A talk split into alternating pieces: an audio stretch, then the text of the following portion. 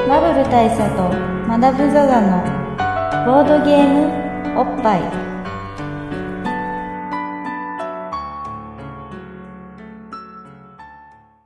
バブル大佐とマダム・ザ・ザのボードゲームおっぱい毎回同時即走のボードゲームカードゲームを一杯やりすぼんやりざっくりご紹介していきますえー、MC1 のバブル大佐です MC にマダム・ザ・ザですはいじゃあお疲れ様ですお疲れ様ですすえいっす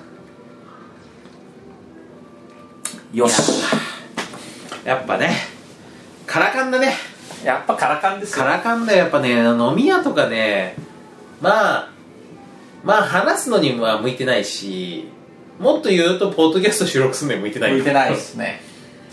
うるさいもうるさいもんうるさいよあれはのそうですよこのね忘年新年とねうん際立ってうるさいからいやーあれはねなんかもう人の聞くもんじゃないよあれはあれは本当にね皆様には多大なご迷惑をおかけしまして人の聞くもんじゃないであのねで、はいやっぱカラカンはうん録音環境いいわって言ってますけど、あの僕らの感覚が麻痺してるだけで、うんおそらくそこまで良くもないんですよまあ、全然空調の音してるから空調のねコホホホって音はするんですけどあとまあその BGM も聞こえてる BGM しはそこそこ聞こえるんですけど、うんまあ、それでもね今までに比べれば過去2回に比べれば全然いいなといやそうですよ壁紙もファインディング2号の壁紙だしさそうですよねだいぶファンキーなねうんというわけで、えーは今日のあのゲームの話をしたいと思いますけどもねあの我々なんせゲームの話がしたくてしたくてしょうがないんですよそうですそうですもうだってもうゲームじゃない話し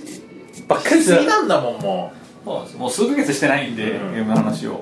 生ダムとの間でこのゲームはやろうよみたいな話がもうすごい溜まっててそうなんですじゃあやれよって話なんですけどだからやりますよ、あそうそうそうまあねどうよそういうそういう声を受けて ねじゃあやりますじゃあじゃあじゃあじゃあじゃあじゃあじゃあやりますよそうそうバカにしないでくださいよとというわけでですね、はいまあ、今回のゲームなんですけうど、んこれはあれなんですよえー、去年ですね、うんあのまあ、僕がひょんなことから入手した、うんえーゲームで、うんクレイジータイムといううんゲームがありましてですね、はいこれこれはね勃発的にはかなりのキラータイトルですこれキラータイトルキでラーチューンですよ本当に僕らは思ってうます、ん流行るんじゃないかといやもうほんとねまあ言っときますけどまあ2015年勃発ゲーム大賞ノミネートは硬いよ硬いと僕は思ってます硬いまあノミネートは硬いというかノミネー トは取り上げると必ずされるんで硬いも何もっていう話はいやでもねもうほんとやっぱかなりのあのー、なんつうのあのー、かなりの有力馬そうですねだと思いますよ、これは正直言って本命まのあ、一つであると僕まはあ、っていうかねあの皆さんねやってるでしょこのゲームやってさたすがにですけどねこんだけこんだけの奇芸であればだってみんなボードゲーム好きで、ボッパイも、まあ、好きかどうかわかんないけど、聞いてくれてるわけでしょ、今。そうですね現に。そういう皆さんだったら、このゲームはね、やんなきゃダメですよ。あのですこれはもうチェックしていてしかるべきゲうんームだと思います、まあ、これはねあれなんですよあの僕が、えー、と去年のどのタイミングか忘れましたけど、うんえーゲームストアバネストさんでですね、あの欲しいゲームがあったんですね、うん。まあクレジットタイムじゃないんですけ どを買おうってなった別のゲームが欲しくて。そうですそうですちなみにその時欲しかったゲームは何だったんですかそれがねもう思い出せない完全にねこクういレうジこッとトあるんですタイムにやられちゃって思い出せないいや、そのぐらいのパワーがクレイジータイムにあったってことを覚えておいてください。そうですそうでうす、んであの要はもう一本足すとどうやら送料が無料になると、うんうん、だからまあいわゆるあの送料無料1万円ボーダーを超えるためのそうですそうですまあ、つなぎゲーそうつなぎとして、うん穴埋めなんゲーかムとなしていかなってなった時に、なんかその時に在庫残り1個みたいな状態だったのかなで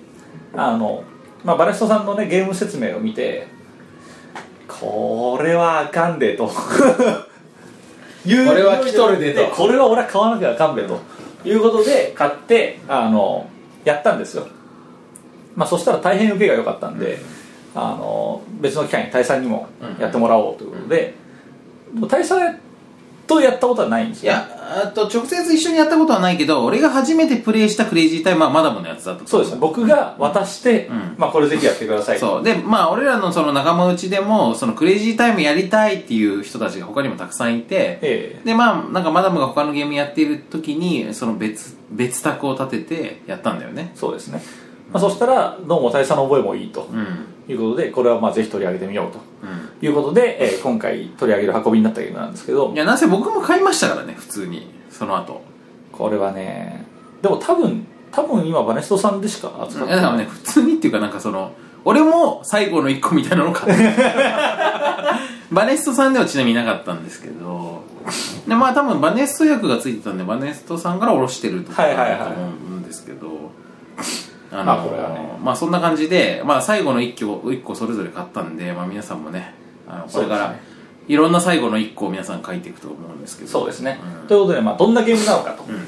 というご説明を、じゃあ先にさそのこのゲーム説明するにあたってまずあらすじから説明した方あがいいらすじから説明しないとこのゲームわかんない伝わんないよですねじゃあこのゲームのまああらすじ説明しますねよくそのボードゲームの冒頭でそのゲームのシステムをより分かりやすく理解してもらうためのシチュエーション設定が説明されてるじゃないですかありますねじゃあそれを読みますんではい宇宙のどこかに時を数え時の流れを司る生命体が存在する時の流れを司る生命体が存在する存在彼らが作り上げた時間それは果てることなく続くほそんな永遠の時間をより楽しく過ごすためのゲーム それは常に変わりうるルールによって成立するが存在するのですそのゲームの名はクレイジータイムということなんでう、まあ、つまり、はいつまり、はい僕らの知らないね、まあ、僕は、まあ僕と大佐はこのゲームをやることによって知ったわけですけど、うんうんそういうあの超越存在がいるわけですよね、宇宙のどっかにね、コントロールできる生命体がいて、うん、時を数えて時の流れを司ってんだとそうですはいその人たちが、うんあの時を使って、うん面白おかしく、ん楽しむためのゲームゲー ムっていうここまず皆さんこれまず押さえとかなきゃいけないこれを押さえとかなきゃいけないですよねこれこれこれまあだから暇を持て余した神々の遊びそうそうそうシリーズですよ ねあのまあ皆さんねあの去年で言うと、まあ、例えばね「インターステラー」っていう SF 映画見たかどうかわかんないんですけど、それはやっぱそのあれって2001年宇宙の旅のその現代版だと言われたりとかするように、まあ、人間より上のその工事の存在っていうのが宇宙的存在っていうのが出てくるんですわインターステラーにはね、はいはいでそれがまあ自由に対して何やらかのメッセージを送ってるのではみたいな感じで始まるんですけどまあそんな感じのものがいるとそうですねいうことをまあこうおっしゃってるわけですねこのまあだからあれですよね幼年期の終わりにおけるオーバーローそうドね的な存在がそう宇宙にはいる一年一年でいうとあのモノリスがね象徴するそうまあです工事存在ですよねまあそういうようなものがいるといるとででそんな永遠の時間彼らが作り上げる時間それを果てることなく続くってことなんでもうおどんなゲームが始まるんだと、やばいゲームが始まる感じありますよねうんと思ったところ、えーそんな永遠の時間をより楽しく過ごすためのゲームっていうところでそうゲームなのかよそうですよかですよかですゲーム内ゲームみたいな状態です まああのその時点で別にどんなゲームでもいいからねまあまあまあそうなんですよこれは別にババ抜きとかでもより楽しく彼らそうが、いういゲームや、彼、しかもさ、彼らは、時間を司ってて、操ることができるはずなのに、その時間をその、なんていうかその時間潰しみたいな、いやだからあの楽しく過ごさなきゃいけないということがあるんだ、へーってなるよね。だから時というものはもう僕はもう完全にアンリミテッドうんな、うんあのもう自由自在なもんだけど、うんうんここにあえてうん。縛りみたいなものを設けることによって、常に変わるルールというものが存在しうんて、うんうんあそれって時に縛りを設けるって面白くないそうそうそうそう。時が常に一定で動くの面白くないみたいなそういうレベルでのそういうことですゲームなわけですよねだからもう本当これはね遊びって何なのっていう本質にかなり立ち返った話であのまあこの神々は時を、まあ、伸び出したり縮めたり自由自在なんだけどそれでもあえてあえてその時を楽しく過ごすそうですうん時のコントロールで遊ぼうぜっていううんゲームなわけですよ、そうそうそうそうってことなんであのまあ皆さんもねそこはこう遊びってあ確かに遊びとはそういうあの無駄な営みかもしれんとけど楽しく楽しく過ごそうとまあだからあれですよあの僕らで言うと、うんまあ、例えばあれですよ、だるまさんが転んだなんてありますよね、だるまさんが転んだはまあいわば時を止めるゲームですから、うんまあそういうふうに時を司るゲームっていうのはまああるんですけどもまあ時司りゲーっていうものの歴史の中でもかなりまああのこれ最新作なんで最新作皆さんちょっとそこは注目してまあこの生命体にとっては最新かどうかもまた定かではまないあですそけどの新しいとか古いとかないかもしれないからねそうです僕らがそれをたまたま知れた、まあ、たまたま知ったうんゲームデザイナーが僕らともできるようにしたしたのかもしそれうなそいうですだかねらまあ俺らってさその3次元の存在じゃんだから、まあ、例えばその X 軸 Y 軸 Z 軸の中で、まあ、自分の移動することがまあ自由に可能じゃないですか前に進そうですむね後ろに進む東に行くとかねジャンプして上に行くとかそういうことができるんですけども階段登るとかまあいわばそのより工事の存在っていうのはそれがまあその時計、まあ、時間の軸も自由に自在に動けるかもしれない動けるかのもしれなでまあそういうことはないかもしれないんだけど、 まあ、でもそれ楽しく過ごす楽しく過ごすた めのゲームだまあというということです。前はい段ではいはい。はいまあじ今ゃあ実際にどういうゲームなのかとはいいうところに、でまあこの説明のねそのもうちょっと続きがあるんですけども、はいあのそのゲームの名はクレイジータイムとプレイヤーは各自のデッキからカードを出しつつ時間をカウントしていきますまあ時間を司る神々の遊びなんでねで全てのカードを出し切るのが目的ですまあ、はい UNO みたいなわかりやすいよねそうですねえーですが注意が必要です、えー時間には規則があるのですやっぱ時間だからねそうですね、えーそれを忘れた者は時々亀裂に落とされそれまでに出されたカードを全て受け取らなければならないつまり勝利から遠ざかってしまうのですなるほどなカードをねカードカードを受け取んなきゃいけないからカードをだからまああるルールに従ってカードを出していくんですけどもそのカードをルールに、あのーちょっと従うのに失敗してしまうとあの出されたカードを受け取らなきゃいけないとなるほどさすが神々ですよこれそうですね、斬新なシステムをやっぱ持っねてますねうん不変かつ斬新なやっぱ僕らでは想像できないルールを出してきます、まあ、例えば、ボッパイで言うと、えっ、と、ジャングルスピード、ジャングルスピードゲームあるじゃないですか。あれって、まあ、あるルールに従ってカード出していくじゃないですか。そうですね。で、失敗した人がそのカード全部受け取る全部受け取るじゃないですか。だからそれに、まあ、非常によく似てると思うかもしれないけれども、まあ、言っときますけど、ジャングルスピードも、この神々のゲームから影響を受けて作られた可能性ありますから可能ね。性ありますからねだって神々がやってんだかそうら。ですいつ作られたかっていうのは、うんやっぱりまあ要は不明なんじゃなくて不定ですから、そう。ふ定まってないですからそうなんですよ。あの、普遍とも言えますけど、まあ、つまりあらゆる次元、あらゆる時間にこのゲームが存在してると考えると、まあ、どんなにね、そのジャングルスピードが、まあ、その、こういうドイツ的なゲームの中では、まあ、まあ、ドイツゲームじゃないけど、あの、割と普遍っては、まあ、その、定番だとしても、まあ、あれよりは、まあ、全然前から、まあ、5万年とか、まあ何億年前からとかしかないですし、まあまあ未来に生まれているそうとね。いう見方もできうん、る、 3500年からそうです生まれてる可能性もありますから、なんかジャングルスピードなんかはねあれですよあのブルース・ブラザーズのジェイクなんとかみたいにジェイク・ブルースかみたいにこうねあの教会でね祈ってたらこう神がねパーってやってバーってあの時にジェイクは、なるほどバンド だとなって神のお告げでブルース・ブラザーズが組むわけですけどあやっぱりこのゲームデザイナーはやっぱり神のお告げがパーッとね、まあ、神じゃないですけどこの高次元生命体のね、刑事がパーッと来てなるほどゲームであると、はいはいでも言思っってた可能性あるねそうそうそうそうあの僕らにも分かる形でゲームになったということもあるわけですよねヒントを示したことでそうですそうですまあというところでですよいい加減ちゃんとした話をしないと、この話だけで終わる可能性あるんでまあじゃあどんなゲームするかっていうのを一応じゃあ説明しましょうか説明していきましょう、まあ基本的にはあれなんですよあのまあさっきジャングルスピードっていう言葉が出たんですけどまあ似たような感じでですよあの、まあ、皆様にカードをお配りしますと、でそれは、えー、と裏向きの山になって、まあ、自分が見えない状態になっていますとでこれを、えー、と時計回りに一人ずつこうカードをバンと出していくでこのカードにはあの、まあ、24時間制で、えー何がしかのあ違う12時間制かで何がしかの時間が書いてあります、まあ、11時とか8時とか、まあ、6時半みたいなのもあるんですけど、まあ時計が書いてあるんですねそう時計の時刻が書いてあります、うんでそれを出した時に、えー初めての人は別にそこにカードに書かれてる数字がどうあれ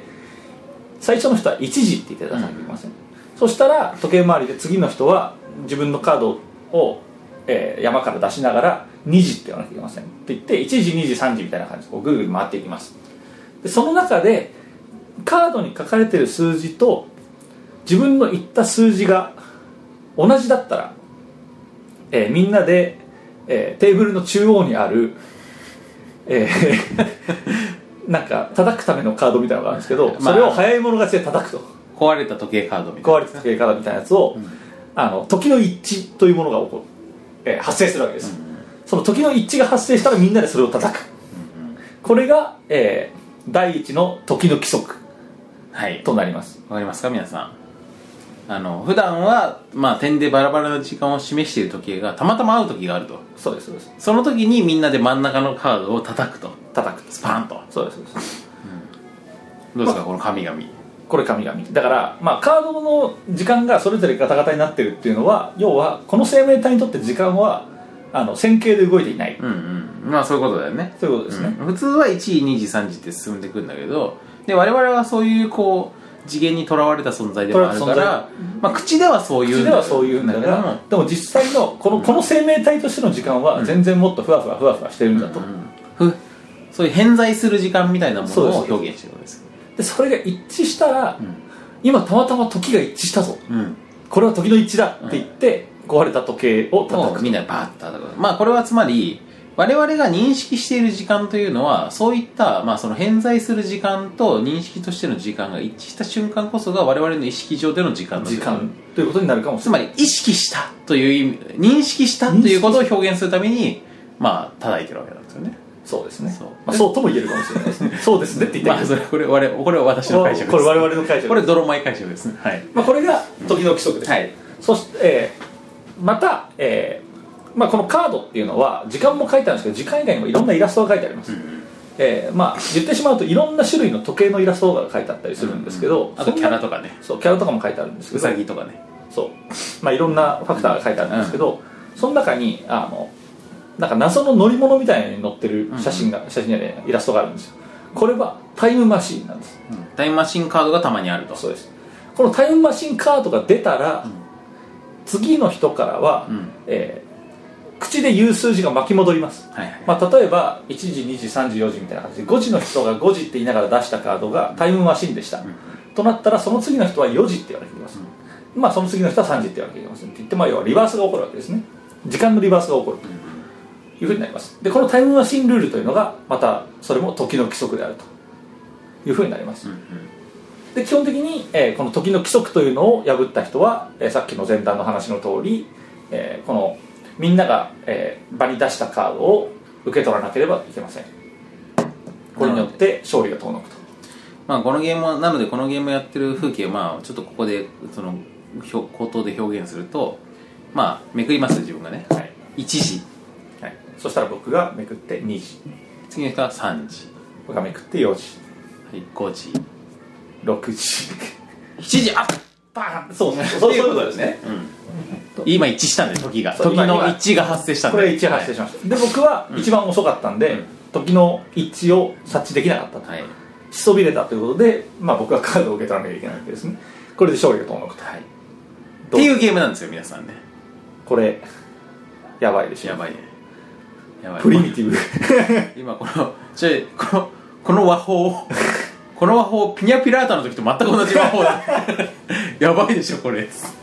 そうですね まあという、あのごくシンプルなはいはいゲームっていうのが、あの根本にあります、はいはいなんですけど、まあ、さっきの前段でもあった通り時の規則というのは、ルールというのは常に変化していきますはいはい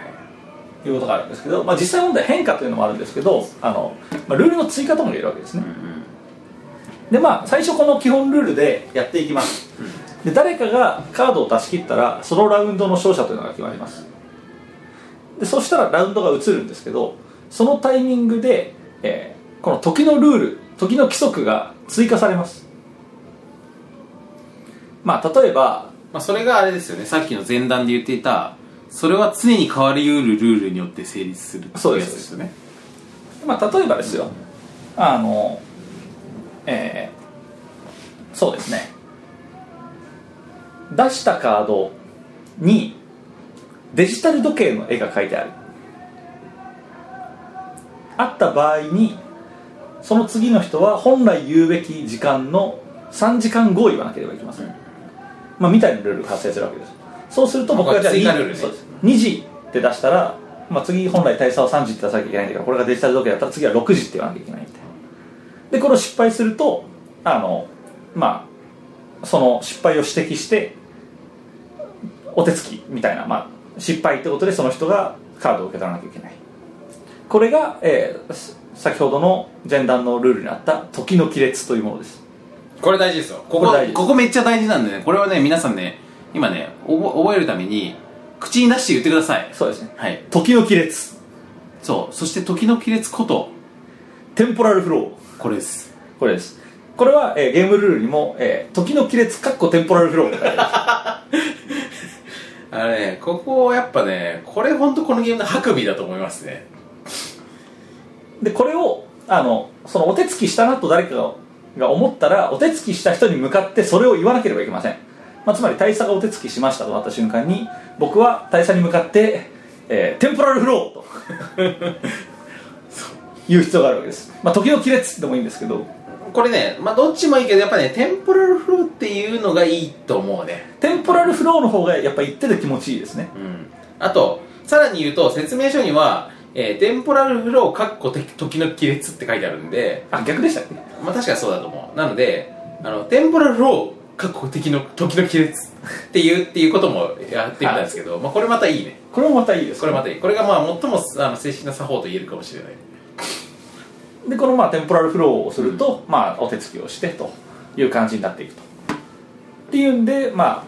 えールールが1個追加された状態で第2ラウンドが始まっているとでそこでまた、えーカードを誰かが出し切りましたとで次は第3ラウンドになるんでさらに新しいルールが追加されますと、みたいな感じで、えー合計4ラウンドやるというルールになっておりますなんですけどこのゲームで、えーこのゲームがハクビであるポイントもう一つあります次ねやっぱこの今ハクビポイントをちょっと押さえておきますけどまず、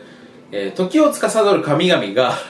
悠久の時をより楽しく過ごすためのゲームでゲームであるこれがハグこれが1位 大事なとこねそしてその2が、えーテンポラルフローテンポラルフロ時の亀ー裂時々列がハグビポイントその2ですねハグビポイントその3は、えーちゃんとあの、まあ、ゲームルールとしてのハグビポイントでもあるんですけどこのラウンドが切り替わりますと、例えば第1ラウンドで僕がカードを出し切って勝ちましたとでゲームルールが追加されるんですけど、えーまあ、例えばここ5人でやってたとしましょうこの勝った人は誰か1人を名指しで指定してその人を部屋から出しますなぜかというとこの勝った人は時の神になるからなんですよそうです一時的なそう一時的な鳥のこ神の場におけば、まあ、要はこの場っていうのは、まあ、みんなその人間よりは工事の存在の集まりではあるんですけれどもその中でもより神主神的な存在になるっていうのがこの勝った人なんでなんでその人があのちょっとお前はこれからしばらく消滅しろとうんいうわけです、そのやっぱり存在のねあるなしっていうの自体をあの指定できるお前はちょっと時のは狭間に一回行ってこいとはいいうことでその人はあの一瞬消え去ります、いまあ、まあ、具それは体つまり部屋の外に出るということです具体的には隅っこの方に行ったり耳を塞いだそうり身を塞いだりしますその間に、えー残る人たちは新しい追加されたルールを、えーまあ、ルールカードっていうのがあるんでそれをめくってその追加したルールを確認しますこれがどういうことかっていうと、えー一時的に消滅した、えーつまり追放された人っていうのは追加されたルールを知らない状態で新しいラウンドを迎えます、まあ、つまり、えー次のラウンド始まりましたみんなで確認したらいいよ戻ってきそうていいよ戻ってきてってやるんで始まって、えー1時2時っつって次の人が新しい規則によって5時になった瞬間に、えー追放されてた人はえんえっつって5時っつってでちなみにさっきのねテンポラルフローなんですけどあのテンポラルフローっていうのはまあちょっと次元の低いあの工事のし存在の我々からするとテンポラルフローって言うんですけどあのー次元の低いまあ、まあ具体的に言うと3次元ぐらいの世界で生きている方々のために説明するとまあいわばダフトみたいなことなんですよまあそうそうそうそうあの僕らにも分かりやすい言葉で言うと、まあ、ダウトそうそう3次元的な存在で言うとダウトってことなんですダウトってことですねなんで、 まあ、そのテンポラルフローは、あのそういうさっきのみたいなことで、誰かが失敗した時もテンポラルフローってことにもなるんだけども、まあ、他にもね、いろんな、まあ、いわばちょっとチョンボみたいなことした時に、あのテンポラルフローって言うんですよ。そうですそうです何かしら何か間違えたなっていう時は全てテンポラルフローそう言って指摘することができると。なので、あのまあ、その席を外していた人は一個ルールを知らない状態で参加するわけだから、他の人たちがそのルールに従って、なんかこう、その人からする、本からす本人からすると理解しがたい行動をしたときに、なんかミスったんじゃないかと思って、テンポラルフローって言っちゃったりするんだよね。そうですねそうすると他のみんなはいやそれ合ってんだよなっていうことでそうそのテンポラルフローって言った人に向かって「はいテンポラルフローテンブラル返しテンプラルフロー返しによってその人が死ぬみたいな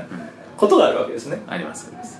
まあ、っていうことによってあのだんだんぐちゃぐちゃになっていくし追い出された人はあの、まあ、途中からわけが分かんなくなっていったりもするまあ一応ルールとしてあの俺が隠す俺からは隠されてる時の規則分かったぞとうんうんなったら「はい答えます答えます」と「こういうルールじゃないんですか?」って言ってそれが正解してたら山札から5枚消えるみたいなよくよく見破ったな賞っていうのがあったりするんで、まあ、これもゲームとしては成り立っあの、まあいい部分そこはねであるんすけどゲームっぽいとこですゲームっぽい部分ではあやるっんでぱりすけそどのゲームっぽいやっぱその時の神々がまあこういう我々のよく知ってるボードゲームの類に影響を受けたというよりはまあこの時の神々が昔から教じてるゲームに影響を受けてみんながそれを作ったそうとですいうことでしょう多そ分うその神々の遊びからして、我々がなるほどゲーム性あるねとそうルールルール見抜く要素みたいなまああとその一人だけハブにされてる要素そうみですたいなのが神のゲームゲーム性あるねって思ったのそう多分ねポインクのねあのにエセ芸術家とかねあれも多分そうであしょれはなんかもうまさに佐神の々ゲ木さーんムがだそう思かったでしょ多分ねら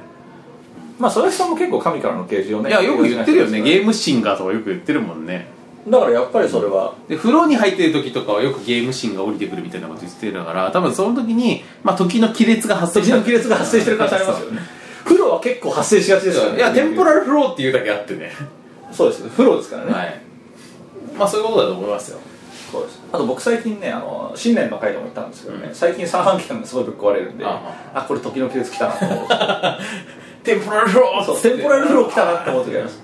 ただ刑事が降りてこない、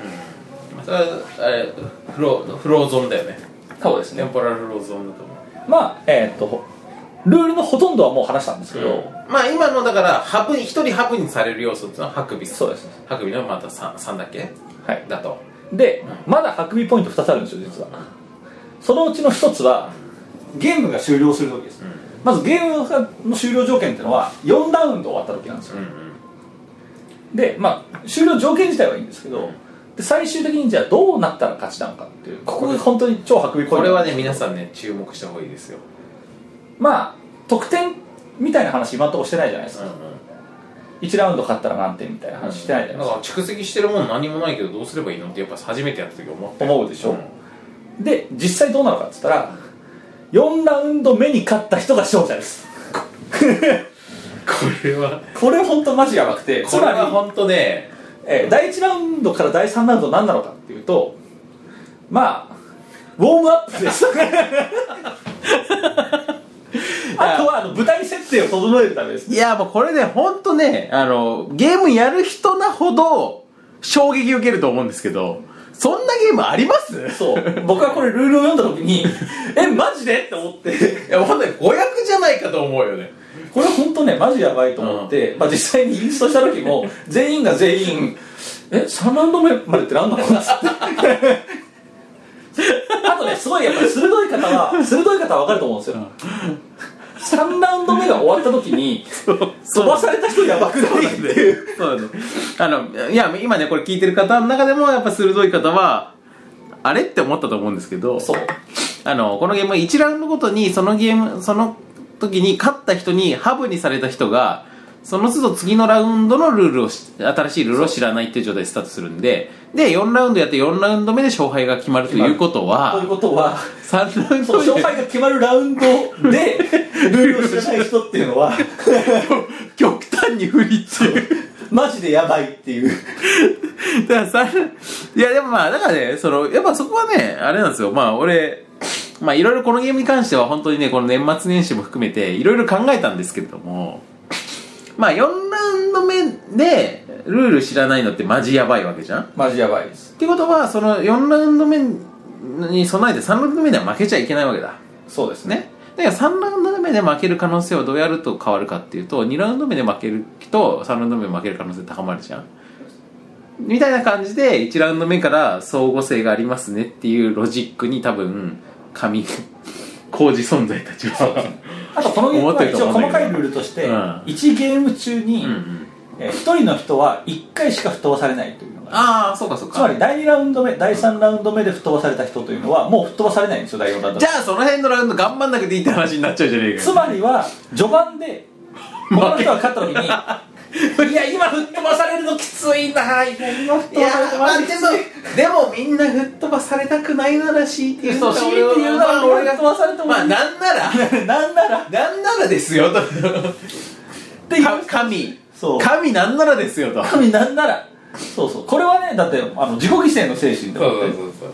私が行きますとっうんていう手もあるなとであとさっき言ったあの自分に隠されたルールを当てると山札から5枚消えるルールっうてあるんじゃないですかうんこれはその自分が吹っ飛ばされた次のラウンドじゃなくてもいいはずなんですよ、うんつまり分かったら第4ラウンド目まで取っておくとあ勝ちやすいそんなのあんのそれ知らなかったじゃないかって俺は思いましああたなるほどねよりよりまでもので納得感のあるそうそう戦略としてはいはいはいこれいけんじゃねっそていうれのををチャージしとくってことそうねこの間気づきましたけど、まあ、そういうのもありますよ、まあ、まあその説明書に別にそういう遊び方あそういうのは書いてある書いてないわけでもないんだけども、でも一応その当てたら5枚減るっていうのはありますから、でいつとも書いてないから、いつとも書いてないんでそういう戦術があるんじゃないかというのがありますまあこれまあともあれこの4ラウンド目の勝者がゲームの勝者ですっていうのがハクビポイントその 3, にしてしかも最4かその4にして最大のハクビだねこれはね、そううん、いやでも僕にとっての最大のハクビってのは次の最後のハクビポイントですでも今のも相当衝撃的ゲームに詳しい人ほど衝撃受けると思うんだけどなまあまあそうなんですよあただやっぱ最後のハグリポイントってのはやっぱ僕ら普段あんま気にしないじゃないですかゲームに勝ったらどうなるのそれはそうだよねまあよくゲームには書いてありますよその例えばローマ帝国みたいなところが、うんうんあれだったらば勝者は一まあ最も名声を稼いだ偉大な皇帝となります皇帝となります、なるほどすごいなと、まああとはなんかあれだよねそのあのーまあ何かしらまあ褒められるっていうか、まあ、こういう感じで成功しましたとかまあこのってことだよねそうです名誉を与える、まあでもやっぱりそのゲーマーの間でよく言われるのはあのゲームっていうのは別に勝った負けたでその結果何が得られるかじゃなくってその過程が大事なんだよ家庭が大事なんだみたいな話なんですただ、まあ今までのハグリポイントで分かったように、このゲームそこまで家庭が重要ではないというか 過程の重要じゃなさに関してハクビだからねそうです、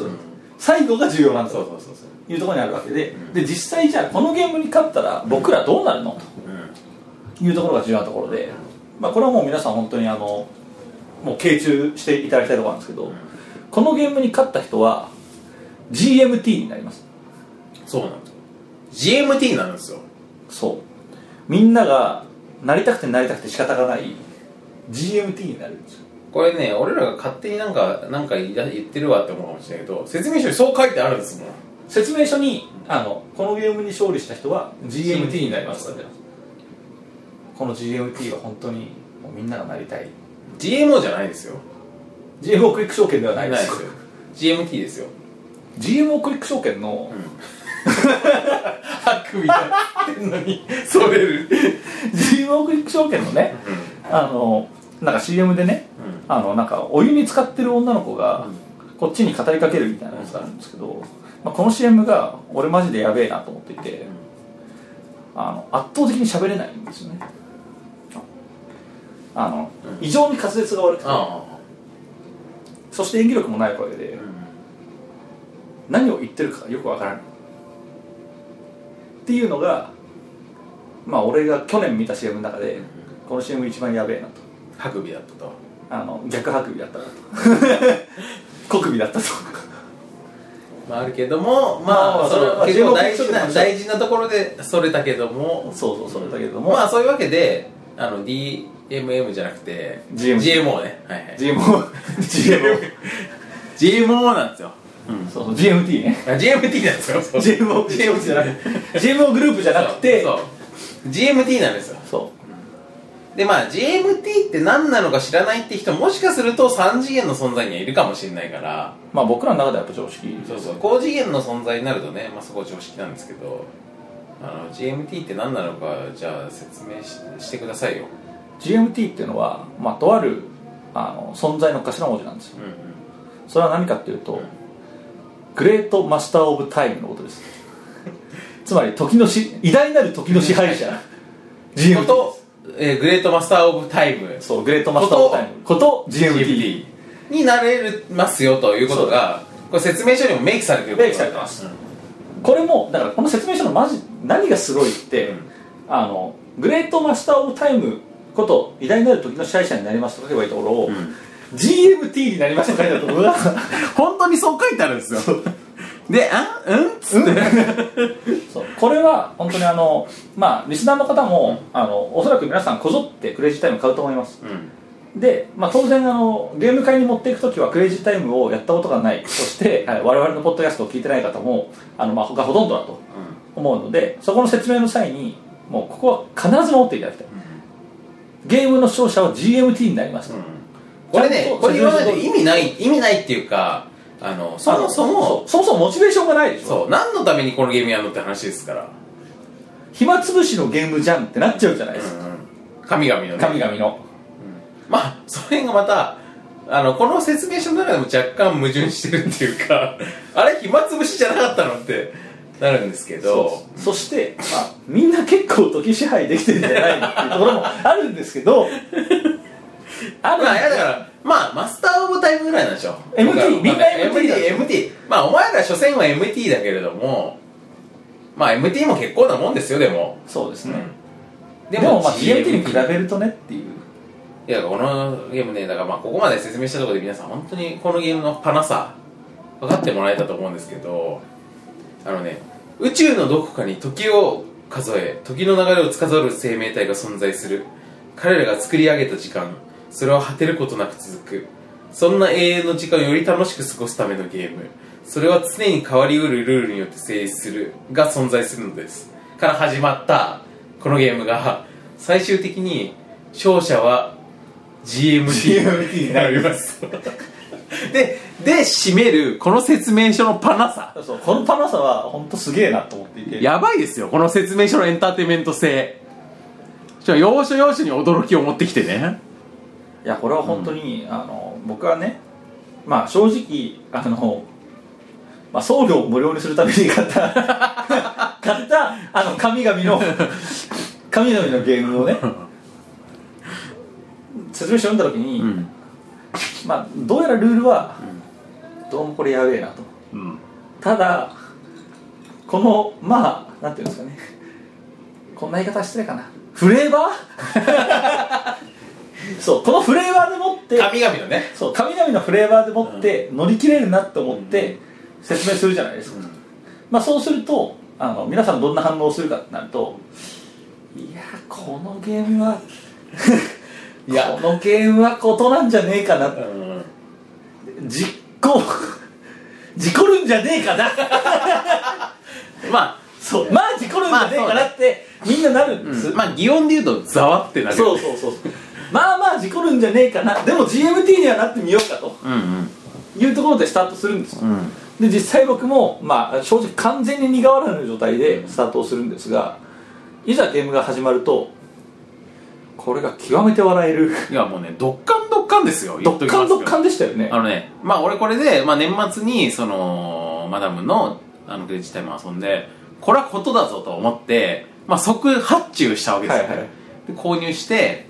あのよく僕実家に帰った時に、まあ、その中学の同級生と、まあ、あの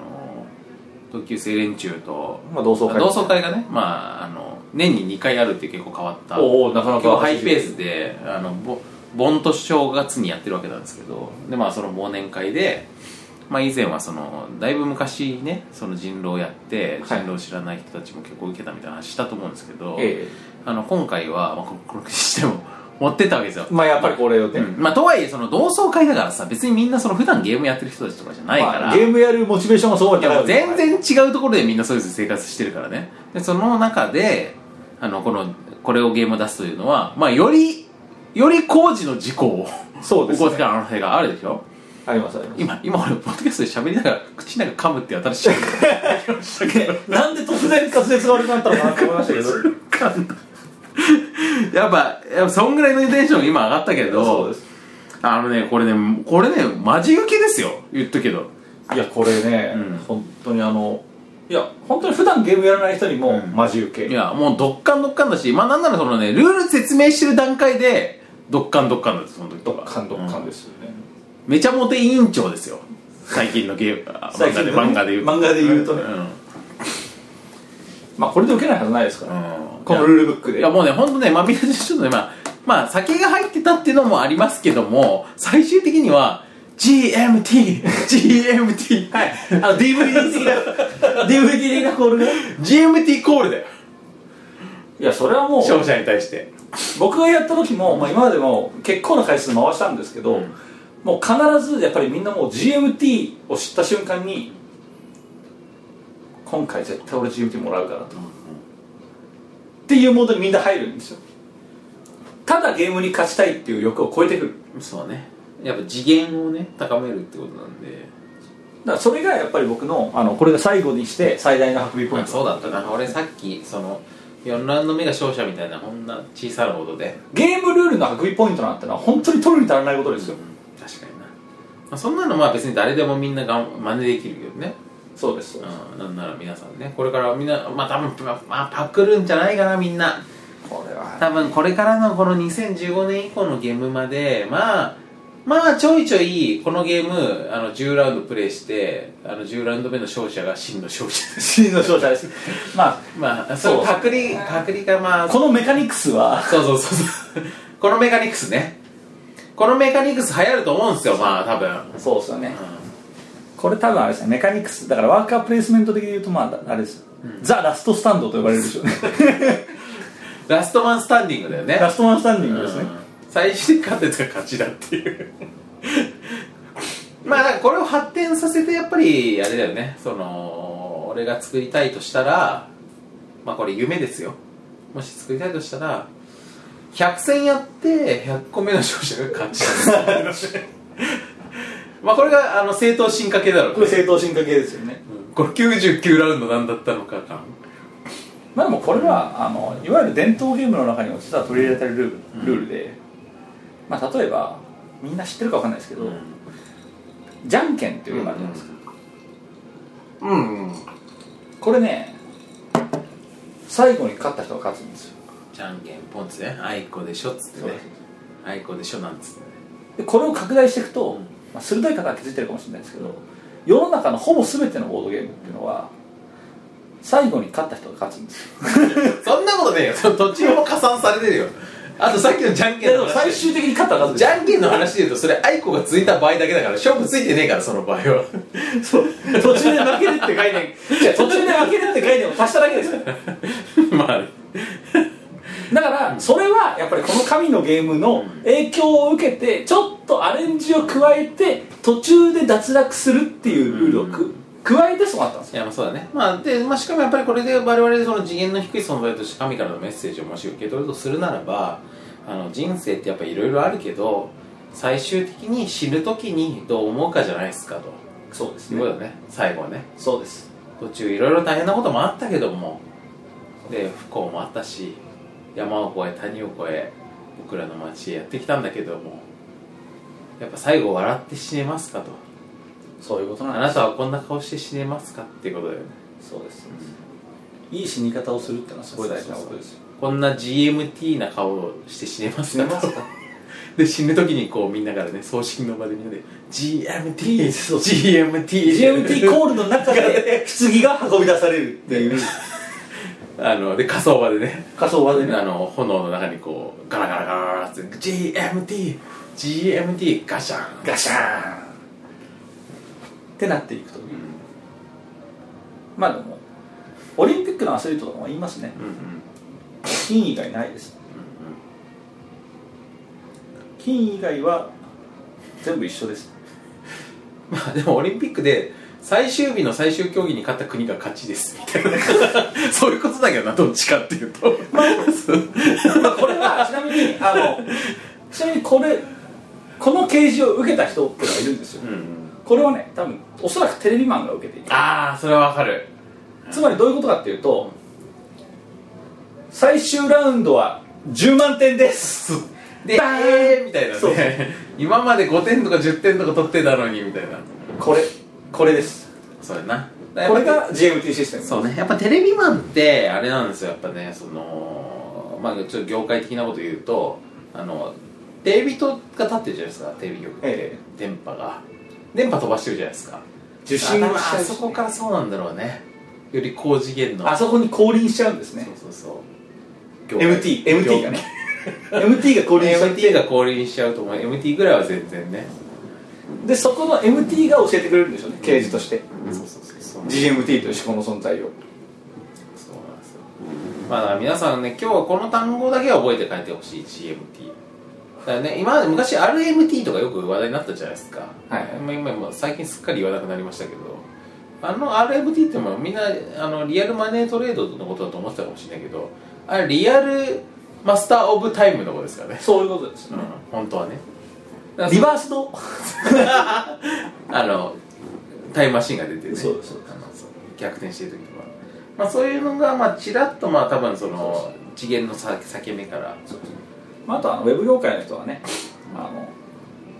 有名な CMS のムーバブルタイプってやつをしてると思うんですようんうんあれ違いますから実はあれはマスター・オブ・タイムの MT っていうのねただマスター・オブ・タイムって言っちゃうと、うあの MT さんが来ちゃうんで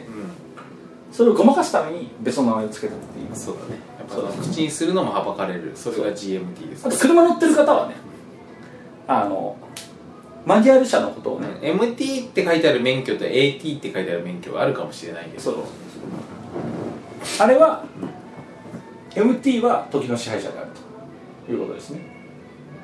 AT はえー、ってなんですかねまあオートマチック普通まあ何かオブタイムなんだろうねアルターオブタイムとかねアルタの可能性ありますあよるねねもう一つの時間うんってことかもしあるれないあでるすあるまあこの話をどんだけやろうと思ってもいくらでもできるんですけど、あの我々まあなんなら去年からこの話ずっとしてますからまあそうですそうです、我々もう顔を突き合わせるためにクレイジータイムの話してるぐらいですからなんでねこれはまあもう本当にね勃発アカデミー賞がもしあったとしたらねそうもですうね難アカデ関ミー賞はあれだ難関受賞するのかまあ参加は硬いです硬いねてかハクビポイントが 5, 5点ぐらいだから、まあ、5冠取るだろうね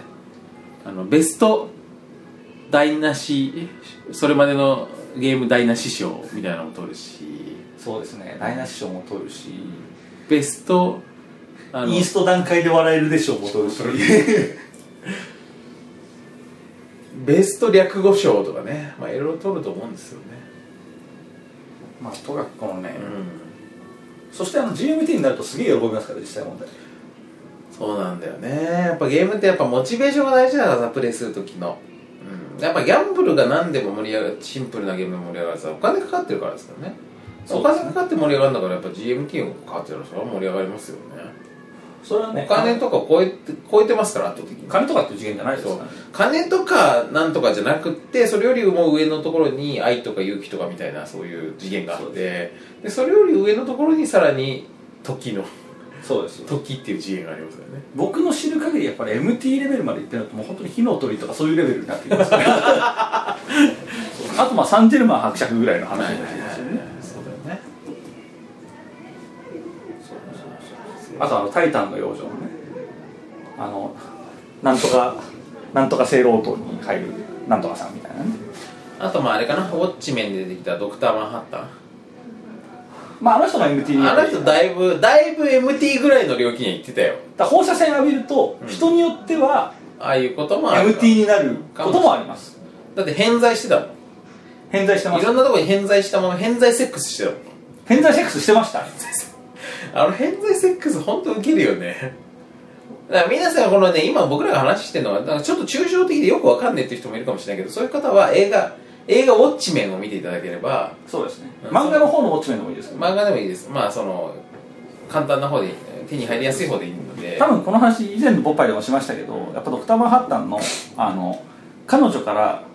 浮気の話をされそうになって「なんだお前あいつと寝たのか」とうん うん「なんで知ってるの?」と「いやまだ知ら ない」っつって「これから君にこの話をされるんだ」っつってで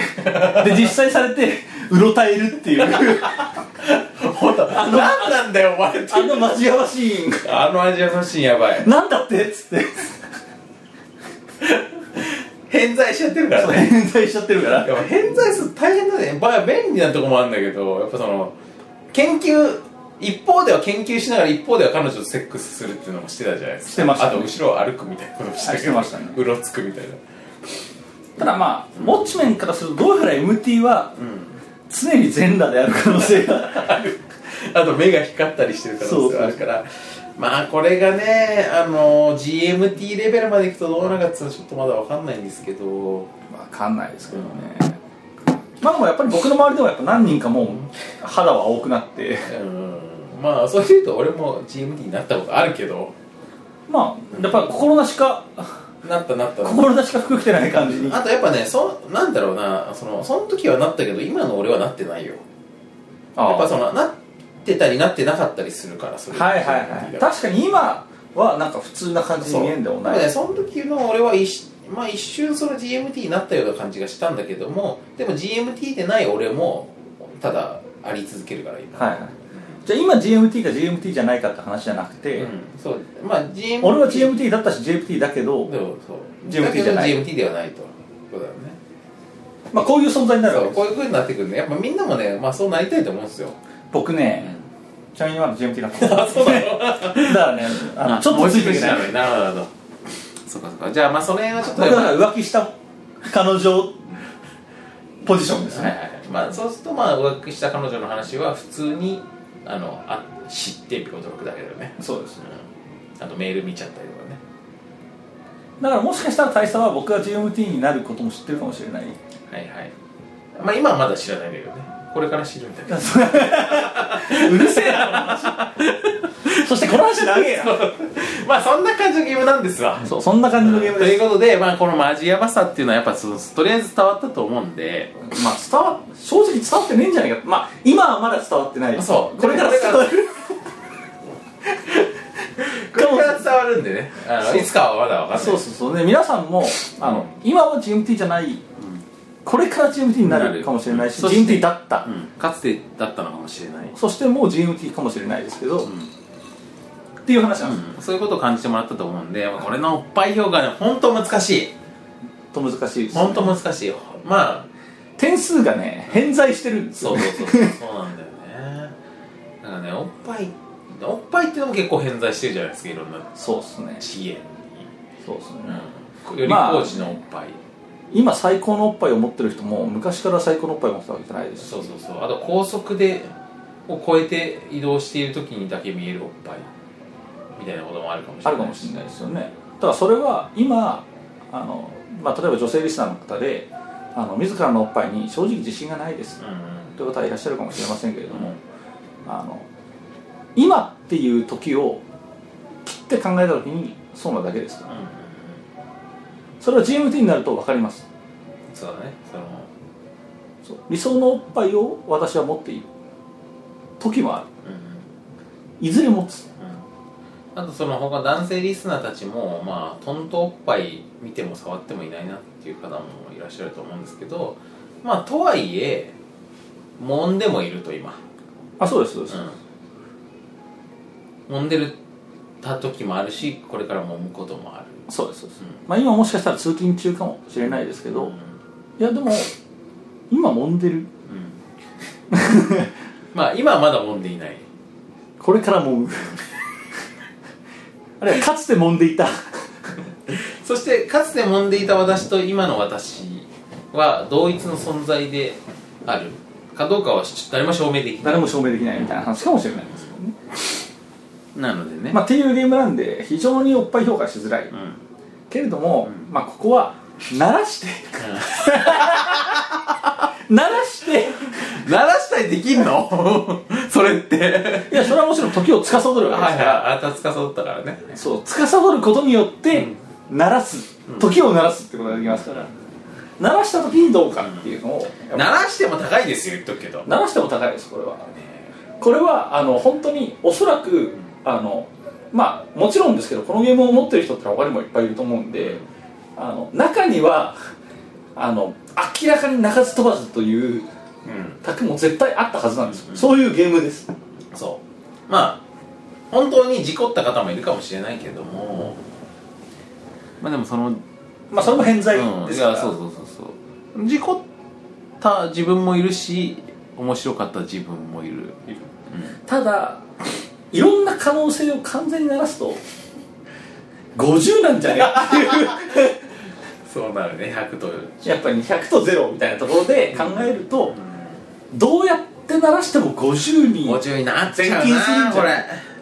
ただねこの50は普通の50じゃないですこの辺は普通の50じゃなくて100を内包してる50だからねそうですそうです100も0も内包してるから本当に俺個人の話だと75円とかするんだけどするするする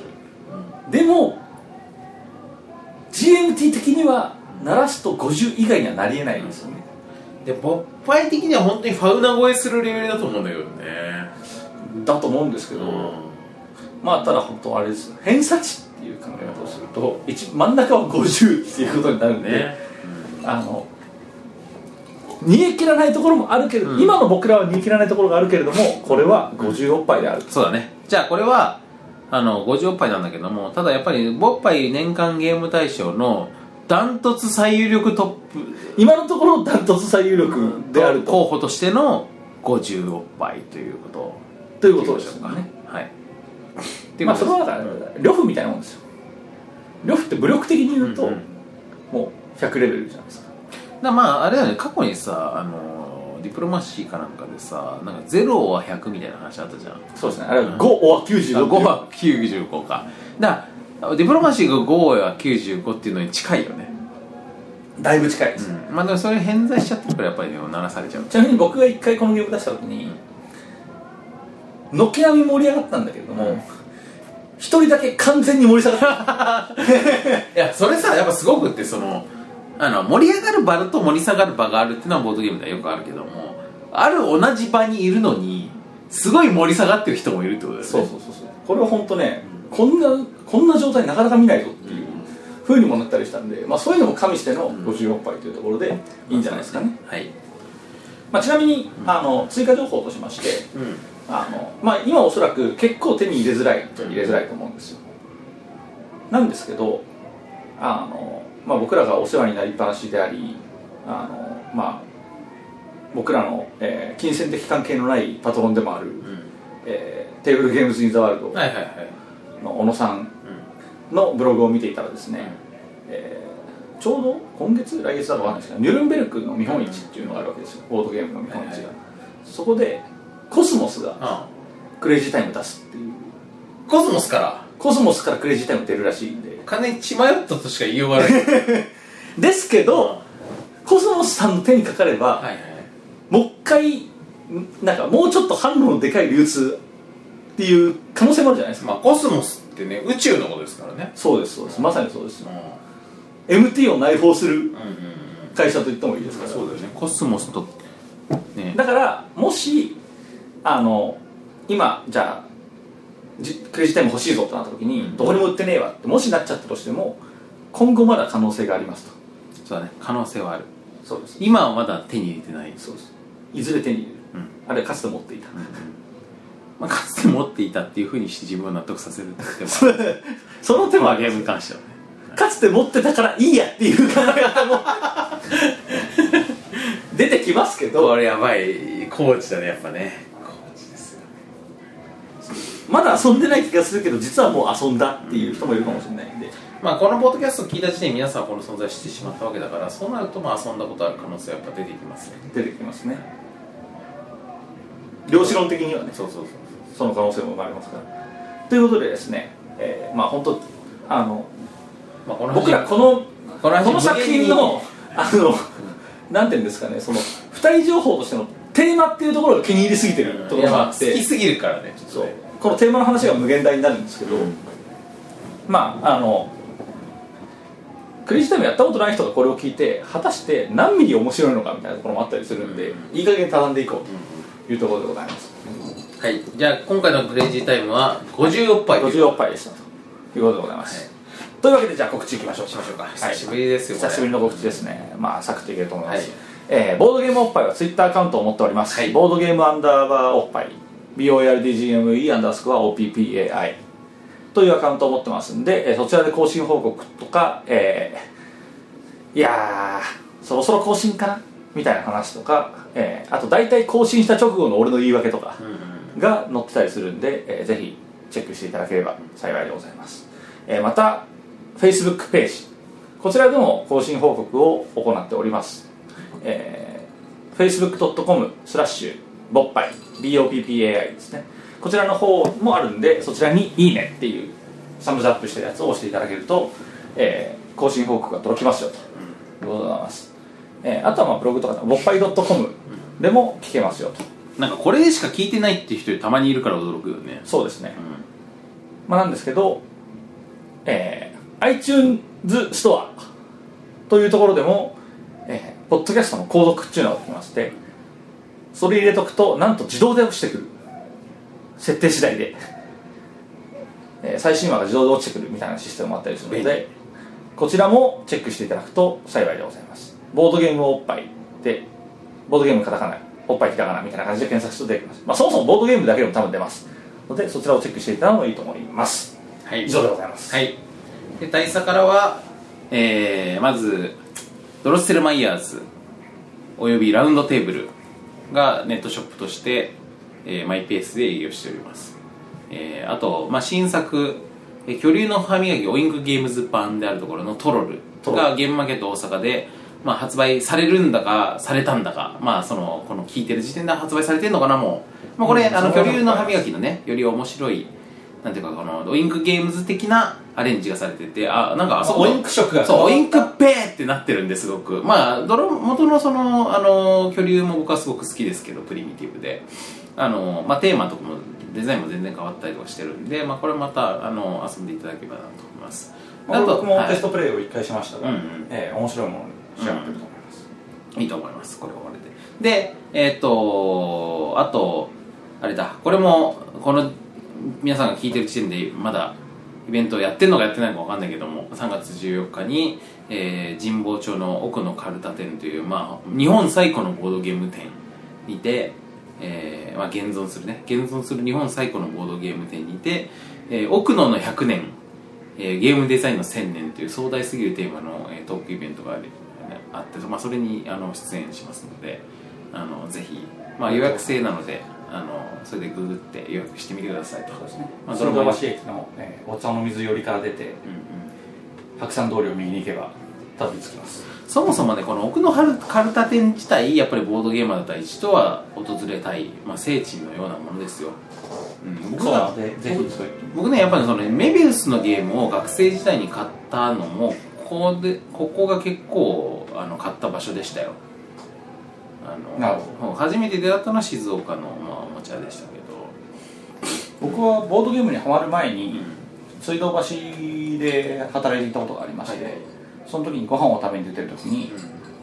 なんか調理受けてる店があるって言って入ったのが最初でしたねかっこいいんだまたおしゃれっつうかあそこはねかっこいいんですよ渋いんですよ真のねまあボードゲーマーならここだよまあエッセン行く前にまずここ行けよという話ですよだから本当にもう水道橋っていうのはもうものすごい工事の力が働いていて、まあそうだよね奥野さんメビウスさんの二大巨頭がいるんで、もうすごいやっぱ霊言霊言がすごいそうだね まあ所詮ブックマートとかねそうですいようねマニアックポイントもあるしあっちの神保町の方まで降りていくとね初戦というまたあの非常に尖った山がそびえ立っているのでそちらもおすすめということでございますねまあだからこの中央線っていうエネルギーパワーもあったしやっぱこの水道橋周辺っていうパワーもスポットもあったりとかしてまあなかなかいいんじゃないですかねやっぱその辺はやっぱ工事の存在がいろいろあれこれしてくれてるんだろうねもう本当中央線はあの富士山につながる龍脈がどうのっていう話もありますから、